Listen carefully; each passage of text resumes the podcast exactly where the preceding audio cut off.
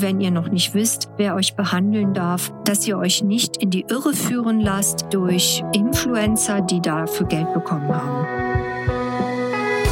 Herzlich willkommen zum Podcast der Praxiskontur mit Standorten in Frankfurt am Main und Fulda. Rund um alle Themenbereiche der ästhetischen Medizin.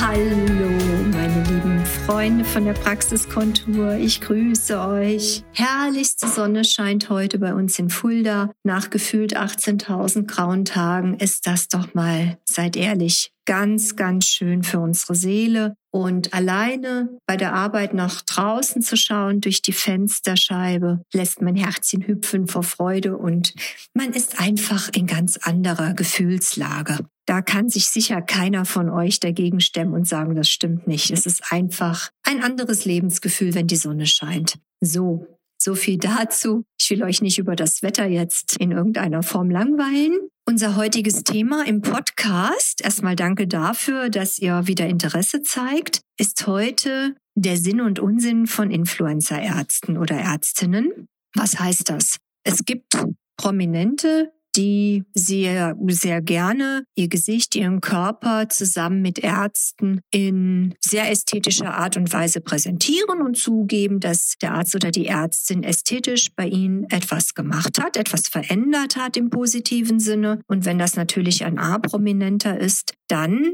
passieren interessante Dinge, was ich immer gerne vergleiche mit den Lemmingen. Plötzlich rennen alle hin, weil diese prominenten Geschichte wie ein Zugpferd wirkt. Ich finde das einfach von außen spannend zu beobachten. Wir hatten ja auch das eine oder andere Mal Prominente hier zu Gast. Aber es ist wirklich interessant zu beobachten, weil dann in den Köpfen der Menschen was Interessantes passiert. Die denken, wenn dieser prominente XYZ dorthin geht, muss das ja auf alle Fälle ein absoluter Oberbrüllerarzt oder Ärztin sein. In Wirklichkeit, meine Lieben, sieht die Sache ein bisschen anders aus. Und diese sogenannten Influencer-Ärzte, die müssen für ihre Leistung, dafür, dass der Prominente sein Gesicht hinhält, in den meisten Fällen, vielleicht jetzt nicht in allen, aber in den meisten Fällen ein Honorar bezahlen. Das wird dann mit dem Management vereinbart und dann genau vertraglich festgelegt, was auf den Social-Media-Kanälen dann auch gezeigt werden darf, wie man sich dazu äußern darf und das ist sozusagen ein Trick.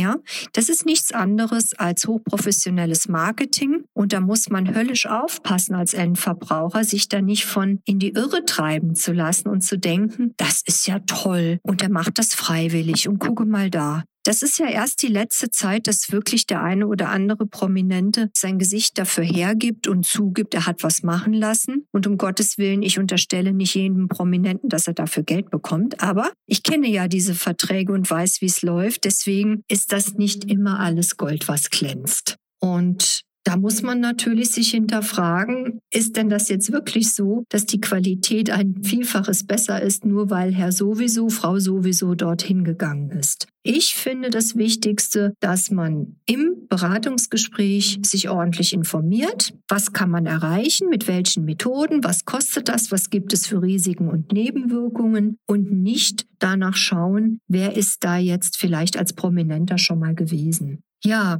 und dann gibt es noch das Influencer-Marketing, was gerade so für das Klientel 20 bis 30 wohl das absolute Zugpferd ist. Das heißt, diese Patienten, Patientinnen schauen, ob sogenannte prominente Influencer Stories gepostet haben bei entsprechenden Ärzten oder Ärztinnen, um damit sozusagen das Ergebnis zu präsentieren, was gemacht wurde. Auch diese Herrschaften werden dafür bezahlt. Das ist auch in den seltensten Fällen echt. Aber ihr wisst ja, wie das menschliche Gehirn tickt. Man sieht etwas, Bilder wirken natürlich um ein Vielfaches besser und Videos als irgendetwas Geschriebenes und das zieht Kundschaft an. Viel, viel, viel wichtiger finde ich, echte Bewertungen sich anzugucken, ein Empfehlen, wo man dann wirklich auf Nummer sicher gehen kann. Da ist seriöses Marketing am Start.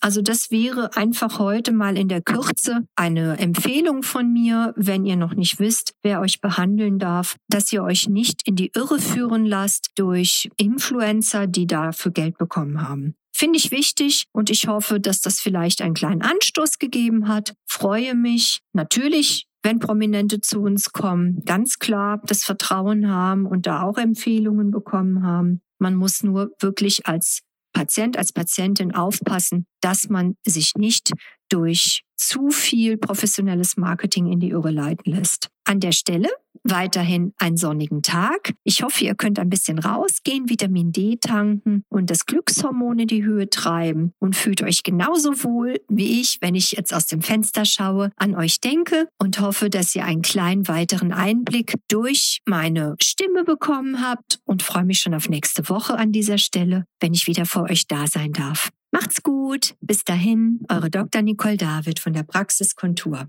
Das war der Podcast der Praxiskontur. Sie finden uns im Steinweg 10 in Frankfurt am Main, in der Friedrichstraße 13 in Fulda, online unter praxis-kontur.de sowie auf Facebook, Instagram und YouTube.